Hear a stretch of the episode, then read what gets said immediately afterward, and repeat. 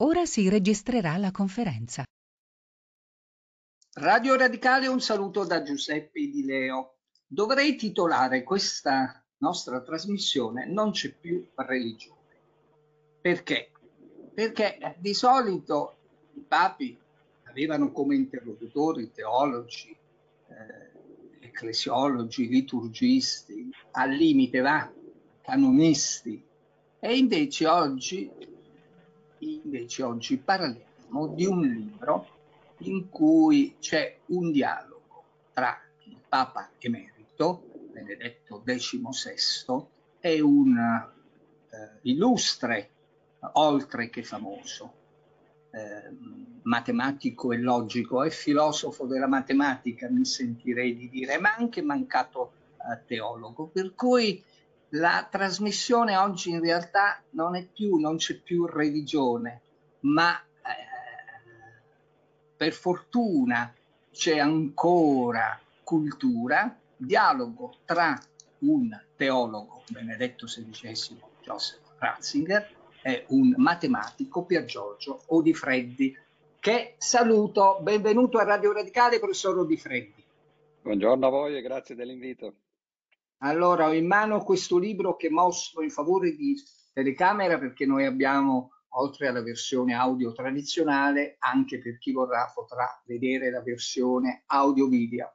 In cammino alla ricerca della verità, lettere e colloqui con Benedetto XVI, pubblicato con una prefazione del eh, cardinale Gianfranco Ravassi, che fino a qualche giorno fa era capo del Pontificio, uh, Pontificio Consiglio per la Cultura, pubblicato da uh, Rizzoli.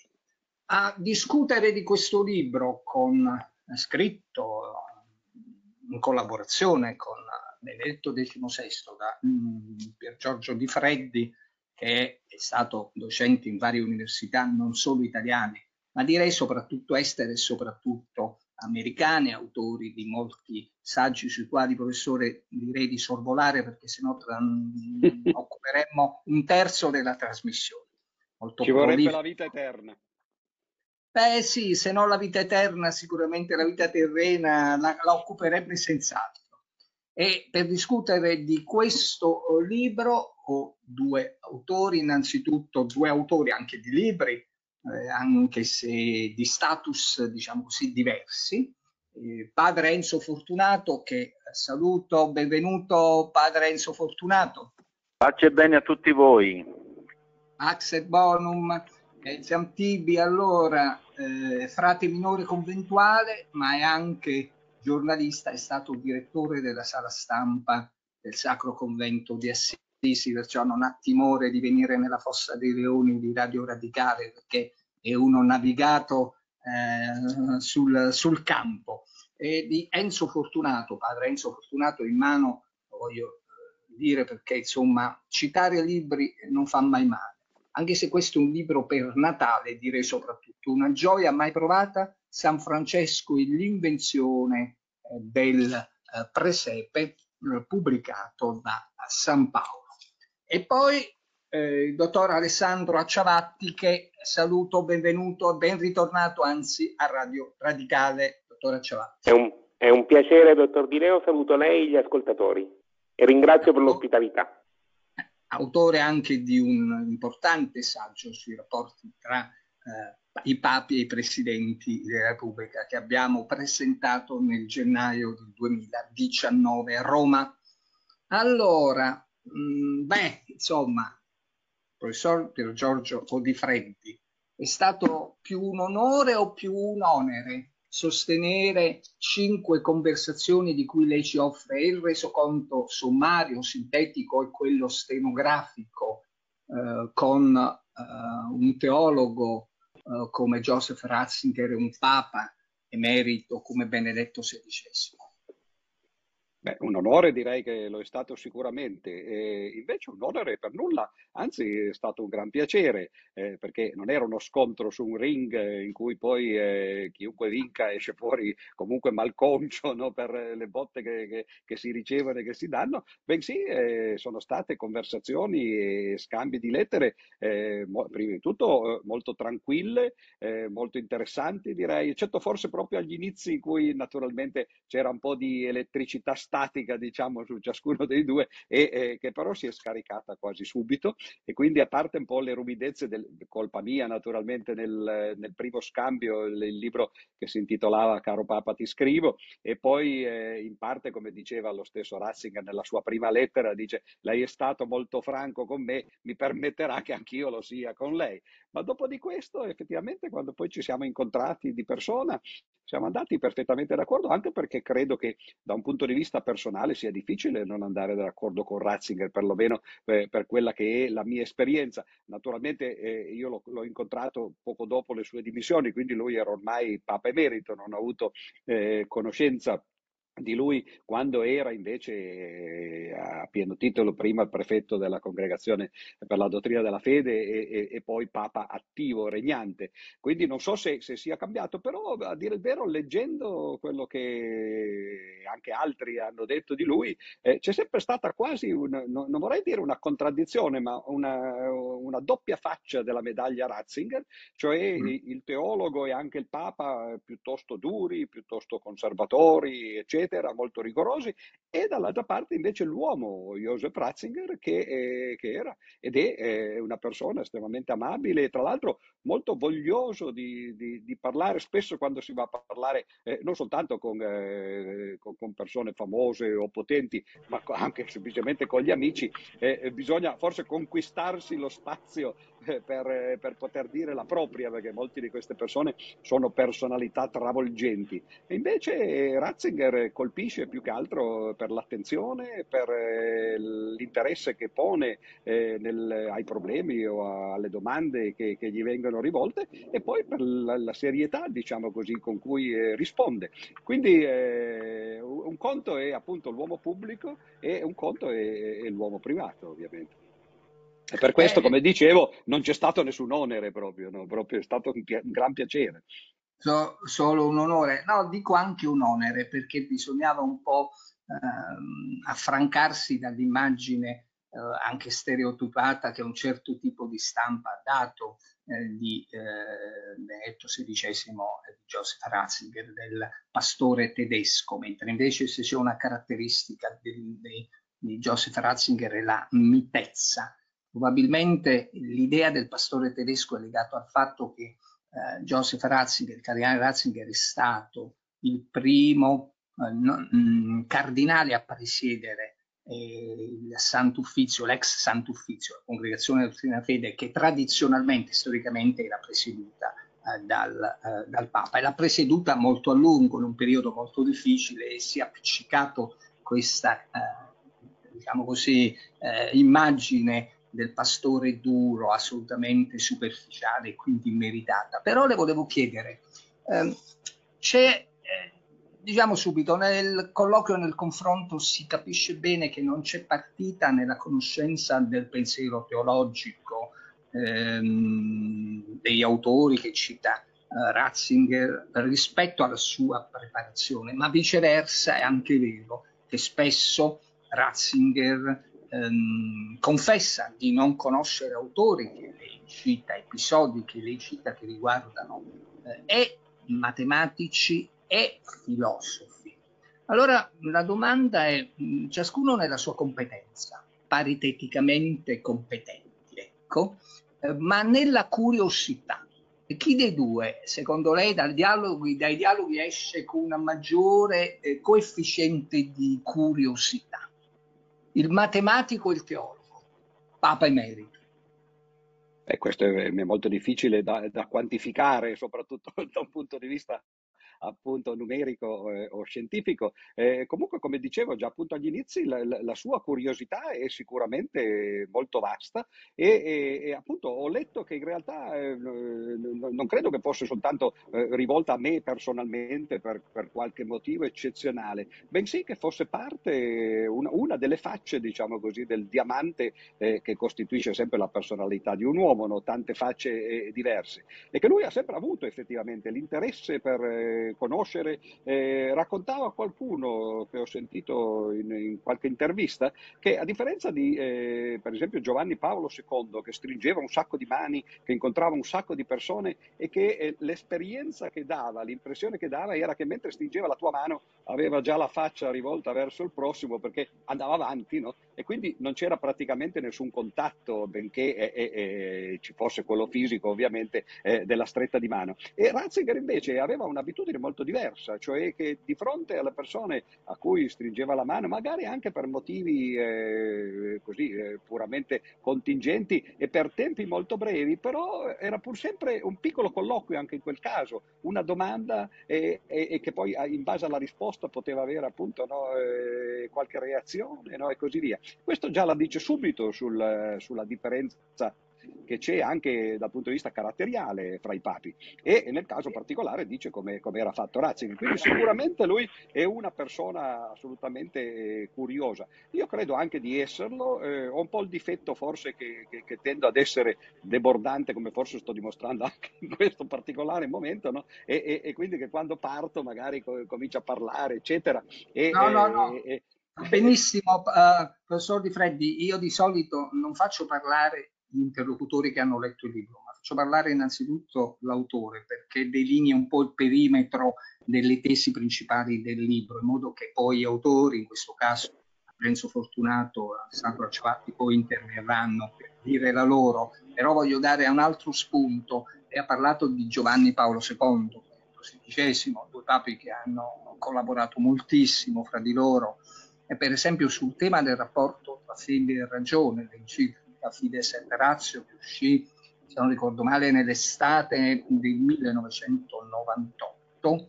E, e questo è uno dei temi anche voi affrontati, il tema poi dell'infinito, um, ma c'è una convergenza a lei confermata, molto importante, del fatto che eh, insomma, la scienza e la fede sono in un certo senso speculari l'una all'altra, sono due facce spesso convivono nella storia del pensiero, almeno occidentale, eh, specialmente europeo. Mm, mi sbaglio? No, è sicuramente vero questo. Non so nel caso particolare che lei ha citato proprio dell'enciclica Fides et Ratio, che benché sia ovviamente uscita, eh, come ha detto lei, alla fine degli anni 90, quando eh, appunto Ratzinger era prefetto della congregazione per la dottrina della fede ed era il, probabilmente il, il, primo collaboratore, il massimo collaboratore di Giovanni Paolo II. Da quello che ho sentito, però forse eh, gli altri due ospiti poi eh, che sono molto più addentro alle, alle, cose della Chiesa di me potranno confermare o smentire, mi sembra che più che Ratzinger fosse stato Monsignor Fisichella ad essere intervenuto eh, nelle prime stesure di, eh, di, questa enciclica, però il rapporto tra fede e ragione ovviamente questo è, è un rapporto fondamentale e, e nel mondo moderno sono, sono, le due facce del, del, dilemma. Da una parte Ratzinger in un certo senso eh, nelle sue prolusioni e nelle sue esposizioni diciamo così pubbliche eh, sembrava quasi supporre che ci fosse un'antitesi più che una complementarità, perché se noi ricordiamo eh, tutti i discorsi eh, contro il relativismo, non ultimo, l'ultimo che lui fece da cardinale, cioè quando ci fu l'ultimo discorso prima della chiusura della Cappella Sistina, prima del conclave che poi lo elesse, lui fece quel famoso attacco che comunque era già stato fatto prima, era soltanto un reiterare il, eh, l'attacco contro il relativismo. Ora, nella sua mentalità credo che Ratzinger in fondo considerasse un po' la scienza come responsabile di, questo eh, relativismo. E infatti in parte quando poi eh, abbiamo parlato di questi argomenti io ho cercato di sottolineare il fatto che in realtà non è così, la scienza non, non è affatto relativa e, e, e, non pensa di avere un, un pensiero relativo, anzi eh, la cosa divertente è che la scienza forse si propone quasi come un'alternativa alla verità con la V maiuscola, quella che poi sta naturalmente nel titolo del libro, esattamente come fa la religione, cioè eh, ci capiamo in un certo senso tra scienziati e religiosi non perché condividiamo i contenuti dei nostri discorsi, ma perché in un certo senso condividiamo l'approccio approccio, ciascuno di noi pensa di avere in mano la verità, tra virgolette, assoluta e pensa che l'altro si sbagli. No? Quindi è quasi paradossale questo fatto. E, mentre invece il relativismo è più eh, una posizione filosofica, addirittura sociologica, e questo era un po' un fraintendimento e fin dagli inizi, io credo, già nel mio libro e poi nel, nei colloqui ne abbiamo parlato, e, e, ho cercato appunto di, di, di, far vedere come spesso gli atteggiamenti della scienza, non dico che siano assolutisti, nel senso che la scienza si dice sempre è pronta a rivedere le proprie posizioni e così via, ma nel momento in cui poi si arriva a una condivisione, diciamo così, eh, universale o quasi eh, di, di, certe posizioni, quelle rimangono, eh, voglio dire, in secula seculorum, perché non è il linguaggio no, che, che usiamo noi, però rimangono indefinitamente. Faccio un esempio per, per capirci e non rimanere nell'astratto. Molti pensano che Copernico e poi Galileo abbiano buttato giù dal, dal trono Tolomeo e che quindi il sistema tolemaico fosse tutto sbagliato e che le, gli scienziati dell'epoca si attaccassero a questo sistema eh, per testardaggine e per ottusità e che poi invece arriva finalmente Copernico, arrivano Copernico e Galileo e finalmente si vede la luce e questo dimostra no, che prima gli altri avevano torto. Ma in realtà questo è un completo fraintendimento perché il sistema di Tolomeo eh, erano sbagliati tutti e due, nel senso che erano approssimati sia, sia Tolomeo che Copernico, però tutti e due erano corretti perché parlavano di due cose diverse. Tolomeo descriveva il moto dei pianeti come lo si vede dalla Terra, e Copernico lo descriveva come lo si vede dal Sole. Sono due cose molto diverse, come lo si vede dal Sole è più semplice, più facile, però se uno è sulla Terra e, deve per forza usare il sistema tolemaico che gli piaccia o no. E anzi addirittura se uno legge sia Tolomeo che Copernico, si accorge che Copernico dice ah io eh, faccio questo sistema che Tolomeo aveva già detto che si poteva fare, anche se lui appunto non era interessato a farlo, e i due sistemi sono perfettamente equivalenti.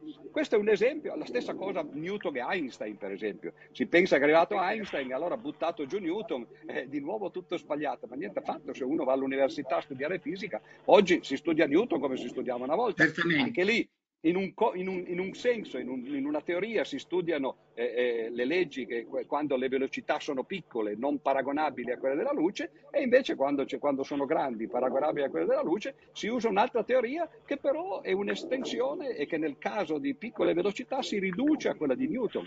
Quindi in un certo senso è un allargamento successivo, certo si conosce molto di più, però non è che si butta via all'indietro. E questa è un po' una versione dell'assolutismo che dicevo e che quindi fa capire che l'attacco al relativismo eh, può essere corretto o sbagliato, ma, ma non, è, non, ha come bersaglio o non dovrebbe avere come bersaglio la scienza.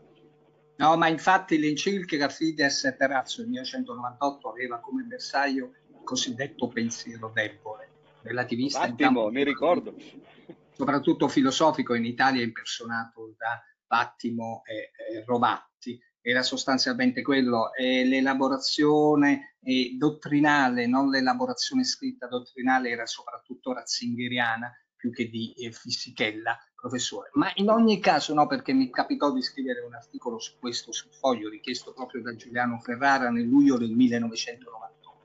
E, mh, però voglio fare entrare in campo i nostri due ospiti, a cominciare da padre Enzo Fortunato, eh, Papa Emerito, un Papa che ha evocato molto anche la vita ormai monastica, eh, la, la, teologia monastica come futuro per eh, il destino della Chiesa, come strumento per uscire dalla crisi della Chiesa. Il nome di Benedetto toccava più che Benedetto XV, eh, anche ma a eh, il, diciamo così, il, il fondatore dell'Europa, Benedetto da Noce. Con quale spirito hai letto questo libro e lo hai eh, interpretato? Padre Enzo Fortunato. Eccomi qua, eccomi qua, ho ascoltato con attenzione quello che diceva, raccontava e affermava il professor Giorgio Di Freddi. Con quale spirito ho letto questo testo? Con lo spirito di una persona che vuole crescere, che vuole comprendere e, e con lo spirito soprattutto direi francescano, di chi del dialogo eh, è Francesco d'Assisi, è davvero segnale straordinario nella Chiesa di apertura e dialogo con le realtà che ci circondano, eh, dalla terra, dagli esseri animati e inanimati, pensiamo all'incontro con il sultano, insomma due realtà anche se animate dalla fede in un Dio, in Allah e in un Dio che è padre eh, per il cristianesimo. Eh, quindi ecco, con questa prospettiva mi sono avvicinato al testo di Dio di Fede, che poi ringrazio in modo particolare perché eh, mi ha dato la possibilità di non solo leggerlo, ma di presentarlo per la prima volta insieme a lui al Salone del Libro di Torino. Mm. Quello che colgo in questo testo, io direi, sono due versanti. Il versante umano e il versante direi del dialogo. Per quanto riguarda il versante umano eh, si vede proprio un crescendo nel libro, eh, e cioè dal, da un rapporto epistolare a un rapporto amicale. Eh, Odi Freddi scrisse al Papa nel 2011, il Papa eh, gli ha risposto in maniera organica eh, dopo le dimissioni e eh, un, direi qual è l'aspetto più interessante è l'attenzione che Papa Benedetto ha donato ad Odifredi. Ricordiamoci che eh, prima dell'avvento epistolare tra Odifreddi e Benedetto XVI c'era un clima all'interno della Chiesa molto forte di attrito, di, insomma, di rapporti e di relazioni non riuscite. Ricordiamo gli attacchi fortissimi che riceveva Papa Benedetto e credo che qui sia stato scosso da Odifreddi dalla pacatezza. Eh, credo che sia stato questo l'elemento che poi ha, ha suscitato il dialogo uh, epistolare e poi l'incontro eh, da vicino dove hanno avuto modo di guardarsi negli occhi, eh, fino ad arrivare al dolore che ha colpito il uh, professore Odifreddi, eh, dove mette in luce la morte eh, della mamma, uno dei dolori forse più forti che ciascun uomo può vivere, e dove si fa presente la, la penna, la vicinanza, l'affetto di Benedetto. Eh, questo che cosa ci dice? Eh, ci dice sul versante umano l'importanza di un'umanità aperta, non chiusa, di un'umanità pronta ad interrogarsi, insomma di un'umanità che non è eh, fondamentalistica nella sua impostazione. Io qui aggiungo un particolare, ricordo quando un altro grande laico, eh, venne ad Assisi e io ho avuto modo di parlarci a lungo e parlo del fondatore di Repubblica, Eugenio Scalfari, che mi raccontò che apprezzava il tu francescano e mi disse, vedi Parenzo, se tu metti insieme due fondamentalisti, eh, loro si scontreranno continuamente eh, con il rischio anche di ammazzarsi reciprocamente. Se invece tu metti davanti due persone e li inviti a raccontare la propria esperienza, troveranno degli elementi in comune. Ebbene, Benedetto XVI e Pier Giorgio Di Freddi hanno trovato uh, un elemento in comune, che è l'umanità. Eh, credo che questo dobbiamo, su questo fatto non dobbiamo abbassare eh, l'attenzione, ma la dobbiamo mettere proprio al centro del volume, perché eh, tutto il nostro rapporto, il nostro modo di esistere, si gioca su questa umanità che si apre all'altro, pur partendo da posizioni completamente diverse, perché il versante di Papa Benedetto, quello che poi mi, mi rappresenta, ci rappresenta, e parlo per i cristiani, è una umanità ancorata alla fede. Il versante di uh, Pier Giorgio Di Freddi è un'umanità uh, che porta la sua convinzione uh, senza Dio, senza una trascendenza. Ecco, quindi sono veramente due blocchi apparentemente contrapposti, che però hanno trovato e qui il secondo, il secondo aspetto del uh, volume, uh, hanno trovato le occasioni per dialogare. E, è interessante quello che a un certo punto Papa Benedetto dice ad Odifreddi, eh, e cioè eh, una irrequietezza, una capacità di interrogarsi, sono felice della sua inquietudine su Dio e Gesù, scrive appunto il Papa Emerito in un passaggio del volume In cammino alla ricerca della verità. Eh, lettere e colloqui. Eh, e questo aspetto a me mi riporta ad una grande ricerca, ad un grande autore che è Sant'Agostino, o mm. Agostino per chi non crede, e quando a un certo punto nelle sue confessioni, all'inizio proprio del suo percorso, parlando della sua esperienza giovanile, dice ipse mia magna questio, sono diventato una questione a me stesso, cioè sono diventato inquietudine. E ad Agostino questa inquietudine gli ha permesso poi di incontrare Dio, con la famosa uh, formula finale delle confessioni, io ti cercavo fuori di me, ma tu eri dentro di me. E allora, da questo secondo aspetto, che è l'elemento dialogico, quale lezione possiamo trarre? Eh, io penso a questa umanità oggi in viaggio. Eh, se noi scendiamo in strada ci accorgiamo eh, quante persone si mettono in macchina, se andiamo oltre i confini incontriamo tante persone che si sono messe in viaggio. E, e qui mh, già Flaiano scriveva eh,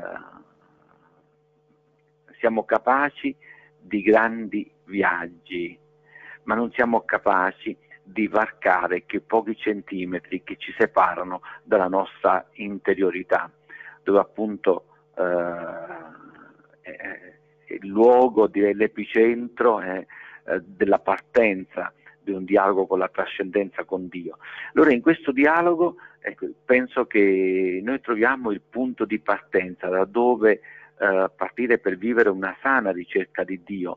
Lasciamo perdere l'approdo che può essere in un credere o in un non credere, eh, però di fatto eh, l'epicentro interiore diventa il grande luogo di partenza e io di Freddi l'ho visto prima di tutto chino su se stesso, dove si è posto le, grandi questioni metafisiche e poi l'ho visto proprio perché è capace di chinarsi dentro se stesso, verso se stesso, l'ho visto rivolto verso un'alterità, verso un altro, in questo caso verso uno, direi, verso il miglior teologo che la Chiesa potesse esprimere, che è Benedetto XVI.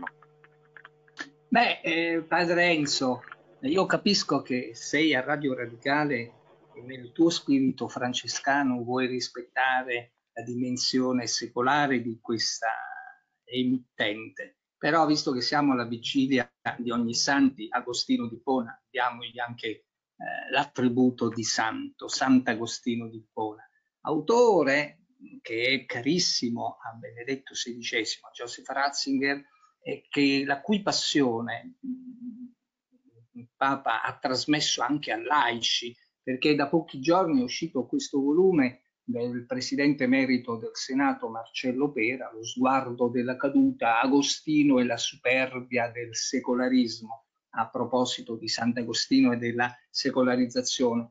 Io direi che Benedetto XVI si pone sul piano della, della teologia novecentesca al pari di due giganti che hanno affrontato molto il tema dell'angoscia, del dolore, del, del, senso della vita, e cioè, e cioè Romano Guardini e poi Hans Urs von Balthasar. Naturalmente questo ci aprirebbe anche perché nel libro eh, di eh, Pier Giorgio Di Freddi e di Benedetto XVI vengono evocati una serie di teologi giganti del Novecento, su ciascuno dei quali dovremmo fare una trasmissione a parte. Ma qui potrei fare due, due battute, eh, una che feci già a suo tempo al Salone del Libro a Torino, e cioè che eh, gli atei no, sono la conferma che Dio esiste.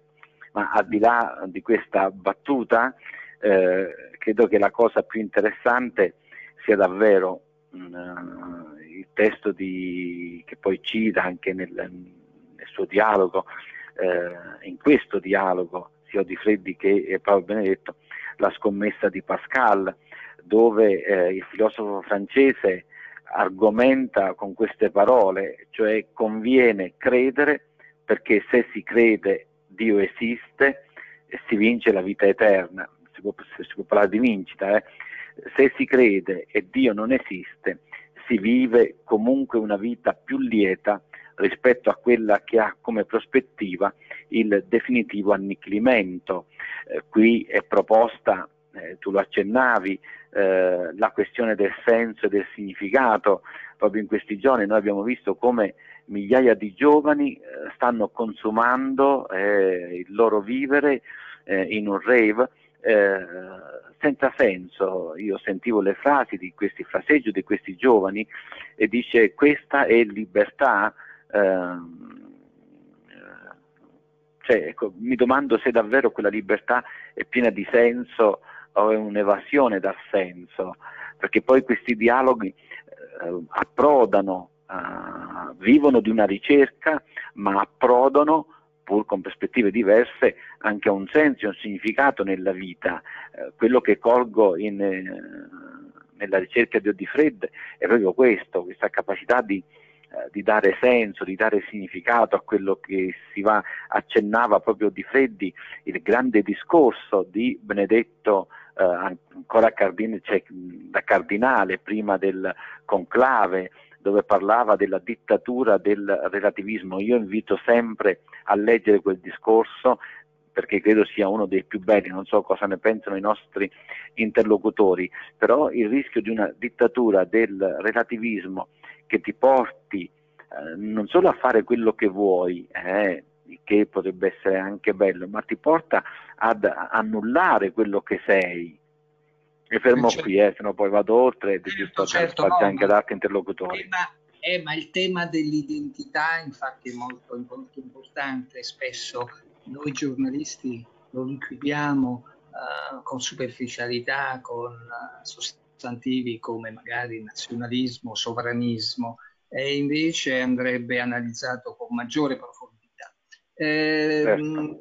Comunque, attenzione a non è vero che siamo sotto ogni santi, ma vorrei evitare di fare un processo di beatificazione se non di canonizzazione dell'autore di Pier Giorgio Di Freddi. Vediamo se ci aiuta, se ci aiuta Alessandro Acciavatti. Questo libro sembra avere mh, per uh, l'autorevolezza ovviamente dei coautori aspetti positivi, aspetti di grandissimo interesse. Ehm, c'è qualcosa che l'ha lasciata, non dico eh, critico, ma dubbioso. Uh, Alessandro Acciavatti.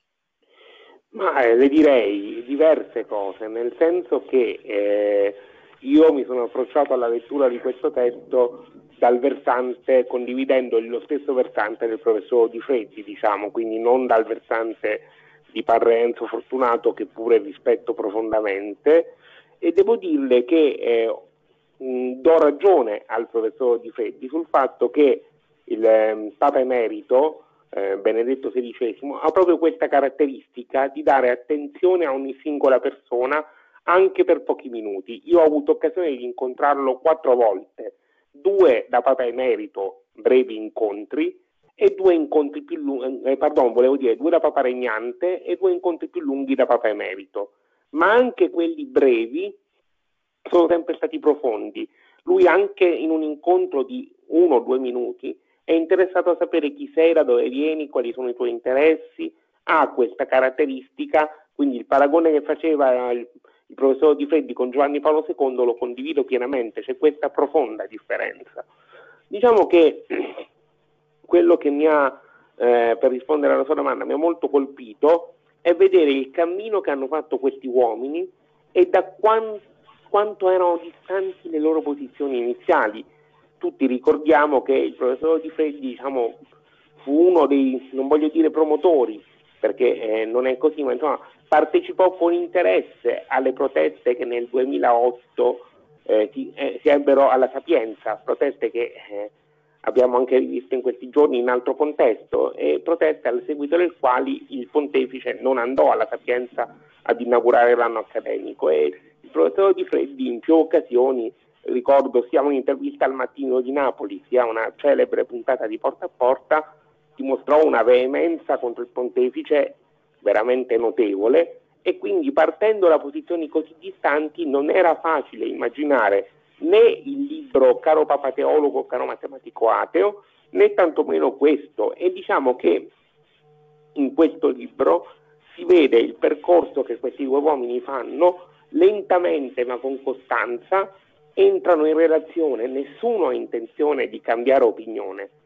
E però si vede come l'uno entra a far parte della vita dell'altro, diventano veramente amici, anche perché eh, Parrenzo citava eh, il direttore Scalfari, c'è una differenza fondamentale a mio avviso. Il colloquio con Scalfari è stato pensato fin dall'inizio per la pubblicazione su un grande quotidiano, quindi era un colloquio pubblico. Questo carteggio è nato come carteggio privato e solo alla fine è diventato un carteggio reso pubblico, appunto pubblicato. Quindi ci sono dei passaggi così personali, io non so chi ricordava, penso Parrenzo, il momento della morte della mamma del professore Di Freddi, ecco, quello è un momento estremamente personale dove i due autori si aprono. È un dialogo veramente notevole, perché appunto ognuno ha la sua ispirazione, ognuno ha le sue convinzioni che rimangono tali ma cammi- quello che è interessante è il cammino. Lei chiedeva chi è più curioso. Secondo me la curiosità si equivale, ma c'è qualche prevalenza di Ratzinger. Ratzinger proprio, anche caratterialmente, lo posso dire anche per la mia esperienza di averlo incontrato appunto al monastero Mater Ecclesiae, è proprio una persona curiosa per antonomasia. Eh. Vuole conoscere ogni dettaglio, vuole sapere tutto e si vede qui, eh, lui proprio, eh, questo più in verità negli incontri che nelle lettere, inonda il professor Di Freddi di domande, di curiosità, addirittura noi scopriamo un Ratzinger politico, un Ratzinger che dà il suo parere sul referendum Renzi per cambiare la Costituzione italiana. Cioè, scopriamo un Ratzinger completamente nuovo, che almeno completamente nuovo per il grande pubblico, per chi ha avuto occasione di conoscerlo non è nuovo. Mi sentite? Certo, sì, prosegua, prosegua. Dice, dicevo, non è nuovo, ma... Religioso silenzio lo stiamo ascoltando. Eh, ehm, non, non, è nuovo, ma è appunto una persona eh, che ha voglia di conoscere. E mi viene anche un altro esempio. Eh, Parre Enzo Fortunato, senz'altro se lo ricorderà, in occasione dei 25 anni dal primo incontro di Assisi dell'86, Papa Ratzinger torna ad Assisi con il treno, come avevano fatto sia Giovanni, sia Giovanni XXIII che Giovanni Paolo II, e però non vuole soltanto grandi leader religiosi presenti lì, ma anche degli intellettuali non credenti, ed è la prima e unica volta. Cioè questo Papa ha veramente un interesse per capire chi è diverso da sé. Per capire chi è diverso da sé, pensiamo allo storico dialogo con Habermas del 2004, e non era scontato che un cardinale di quella levatura volesse dialogare prima con l'italiano Flores Lascais e poi con Habermas e poi non dimentichiamoci Oriana Fallaci nel 2005, quindi Odifreddi si è inserito in un solco che era già aperto con una differenza che gli altri, eh, D'Arcais, eh, Habermas e poi Fallaci hanno avuto un unico incontro con il pontefice. Lui è riuscito, e su questo devo dire che lo invidio molto, ad avere più incontri, più colloqui e a veramente stipulare, creare un'amicizia. Perché vede, mh, è difficile che si crei un'amicizia tra un papa e un'altra personalità. Io ora intervengo nel mio campo, eh, il rapporto papi-presidenti. Secondo me gli unici due che hanno avuto un rapporto di amicizia sono due personalità, una cattolica, una non credente, entrambe si guarda caso con Ratzinger. Cossiga, che lo conobbe già da cardinale e poi fu amico anche da pontefice, e poi Napolitano. E qual è la differenza?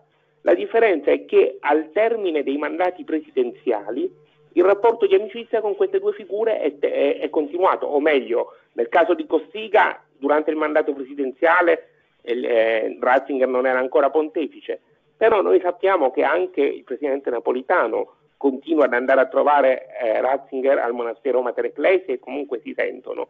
Quindi questo continuare il rapporto fa capire che c'è una vera amicizia. E guarda caso con chi ha sviluppato l'amicizia il eh, Papa Benedetto? Con un presidente non credente che viene dalla tradizione comunista.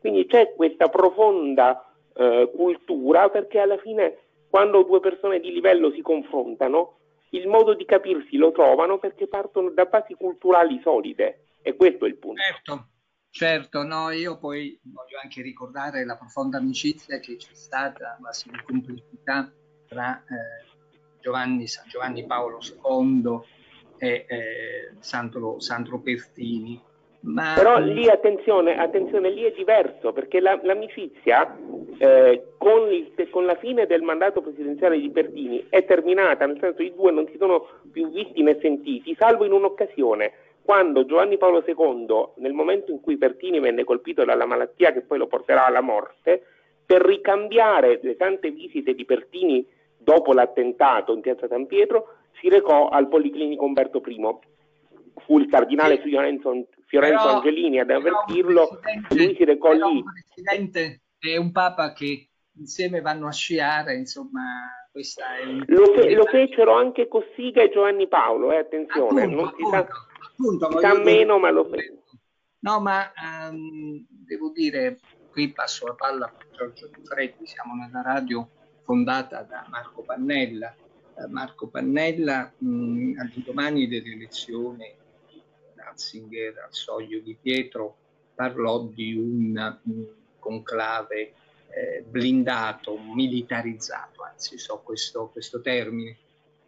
Naturalmente, nonostante io spiegassi la difficoltà di trovare un Papa eh, europeo, lui dopo 25 anni di passo di pontificato di Carlo Wojtyła, ehm, però eh, aggiungeva anche Ratzinger è un uomo capace di sorprendere e lo sorprese da cardinale quando Ratzinger eh, stigmatizzò l'attaccamento ai beni materiali da parte della Chiesa, che aveva fatto smarrire alla Chiesa stessa una dimensione più spirituale, ecco, teosofica.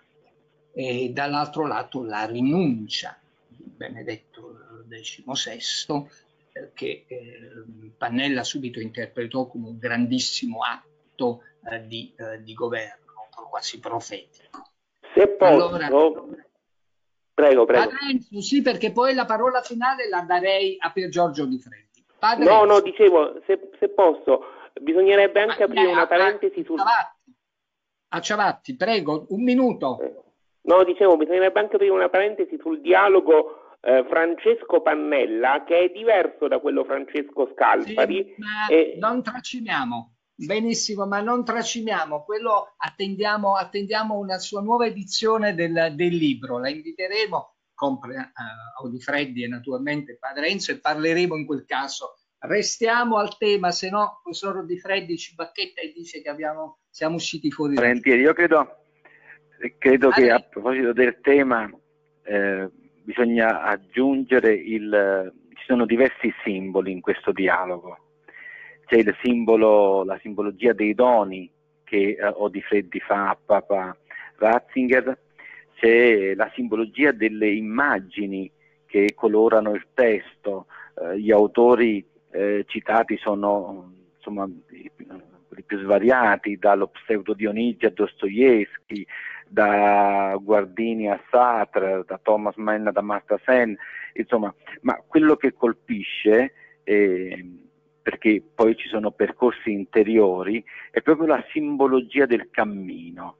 E io su questo ho un particolare, un particolare affetto proprio sulla tematizzazione del cammino, perché la nostra umanità è in cammino. No? E qui c'è un cammino alla ricerca della verità. E, e dopo tutto davvero la lezione di Platone nella sua apologia di Socrate eh, si riassumeva proprio in un appello che qui viene eh, toccato con mano. Una vita senza ricerca non merita di essere vissuta. Eh, bene, Odifreddi e Papa Benedetto, Papa Benedetto e Odifreddi ci insegnano, ci dicono eh, che eh, la vita è più bella se viene vissuta ecco, nella ricerca, al di là dell'approdo, che io spero possa essere per tutti il cuore di Dio e tutto diventa più stimolante, più affascinante e direi anche più arricchente.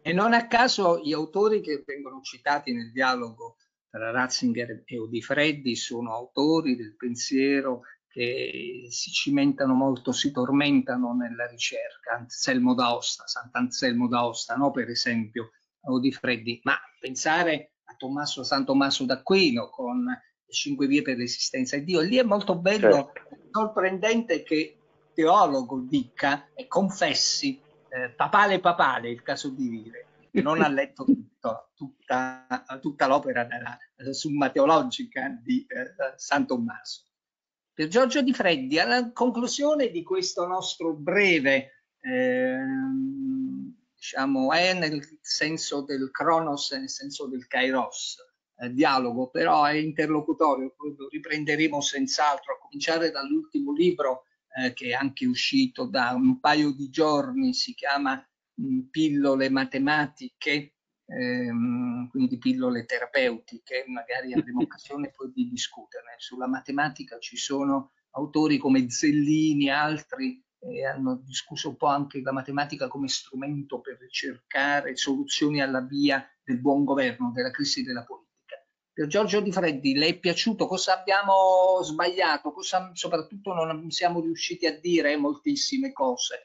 Qual è la sua conclusione da autore non troppo Odessio della Melè, diciamo, no, anzi, eh, io sono sempre molto interessato a sentire quello che, che, si dice dal di fuori, soprattutto in questo caso perché, eh, come ricordava Ciavatti, eh, in realtà questo era un dialogo che, eh, che, era nato per essere privato. Addirittura eh, agli inizi io avevo citato una frase di Newton eh, che, che, aveva bisticciato per anni con, con, un suo alter ego che era Robert Hooke, un grande scienziato, quello a cui poi lui rivolse quella famosa espressione per arrivare dove sono arrivato, son, mi sono messo sulle spalle di un gigante, anche se poi eh, si scopre che Robert Hooke era un nano, quindi qui c'è la perfidia di Newton no?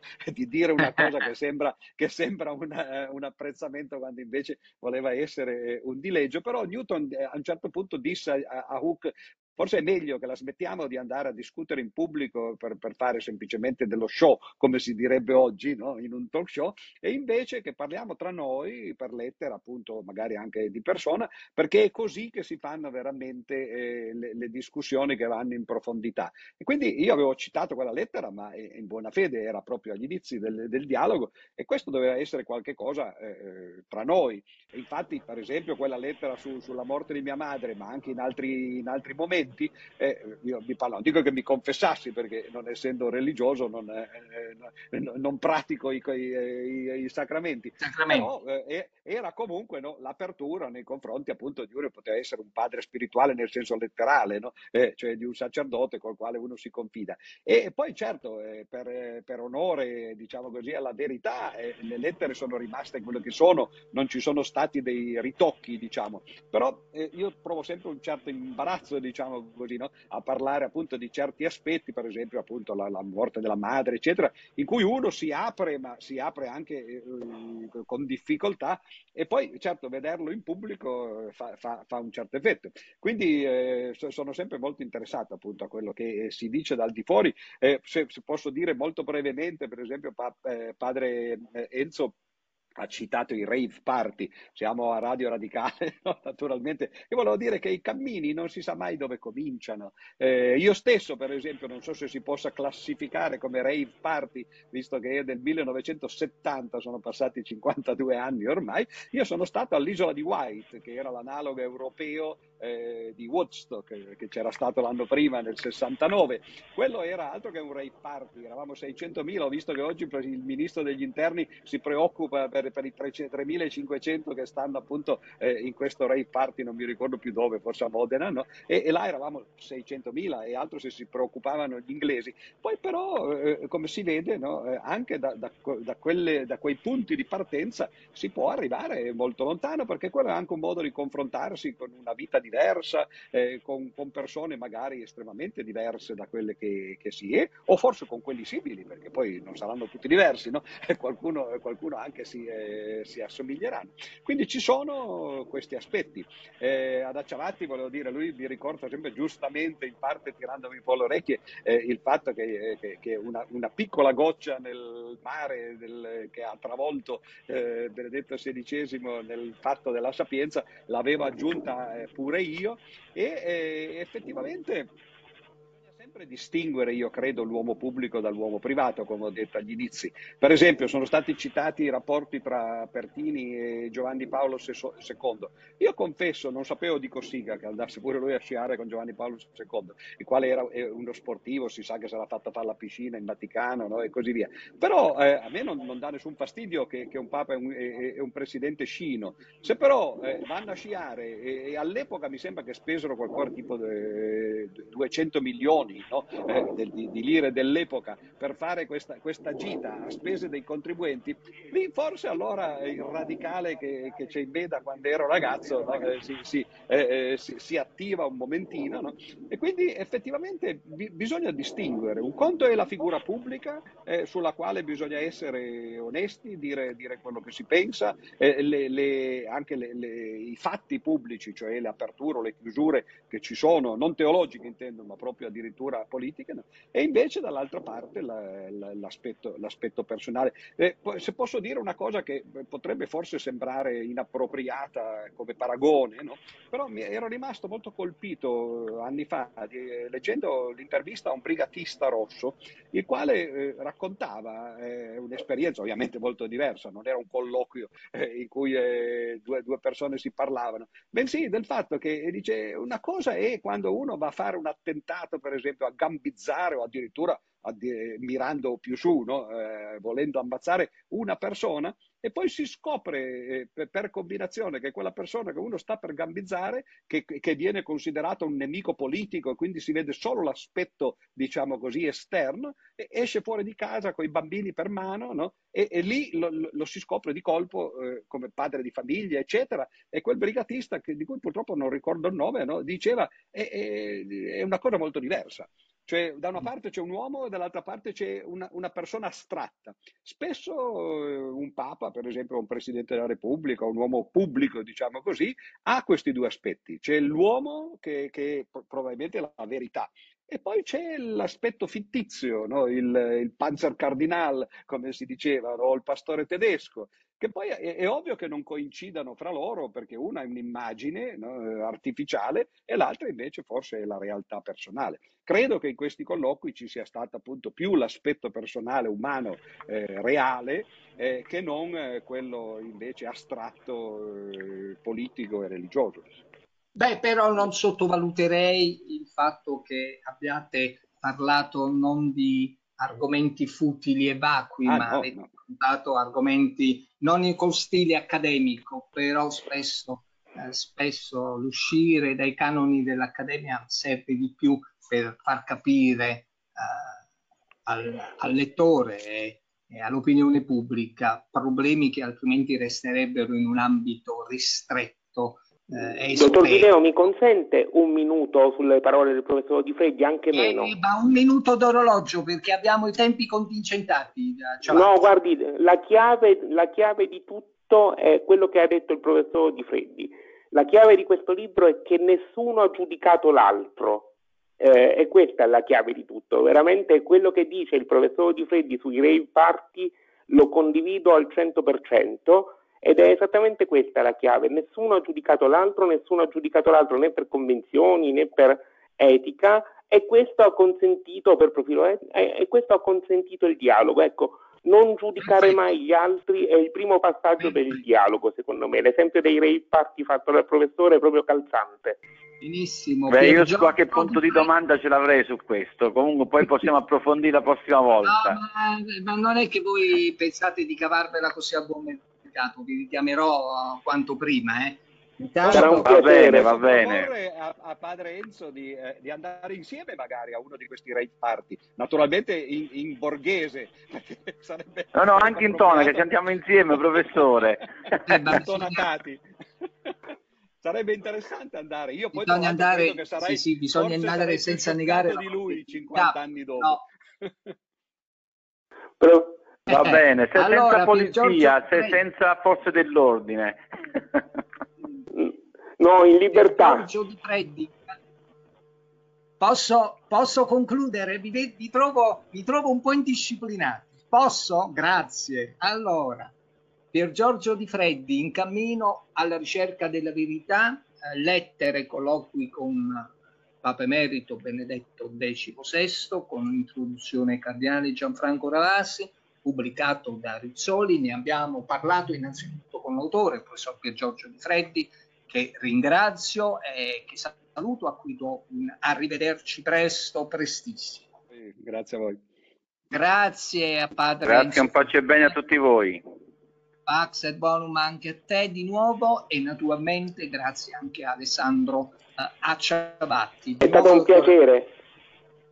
Grazie a Carmine Corvino per l'assistenza tecnica e naturalmente un ringraziamento, un saluto finale da Giuseppe Di Leo insieme con gli ospiti agli ascoltatori di Radio Radicale.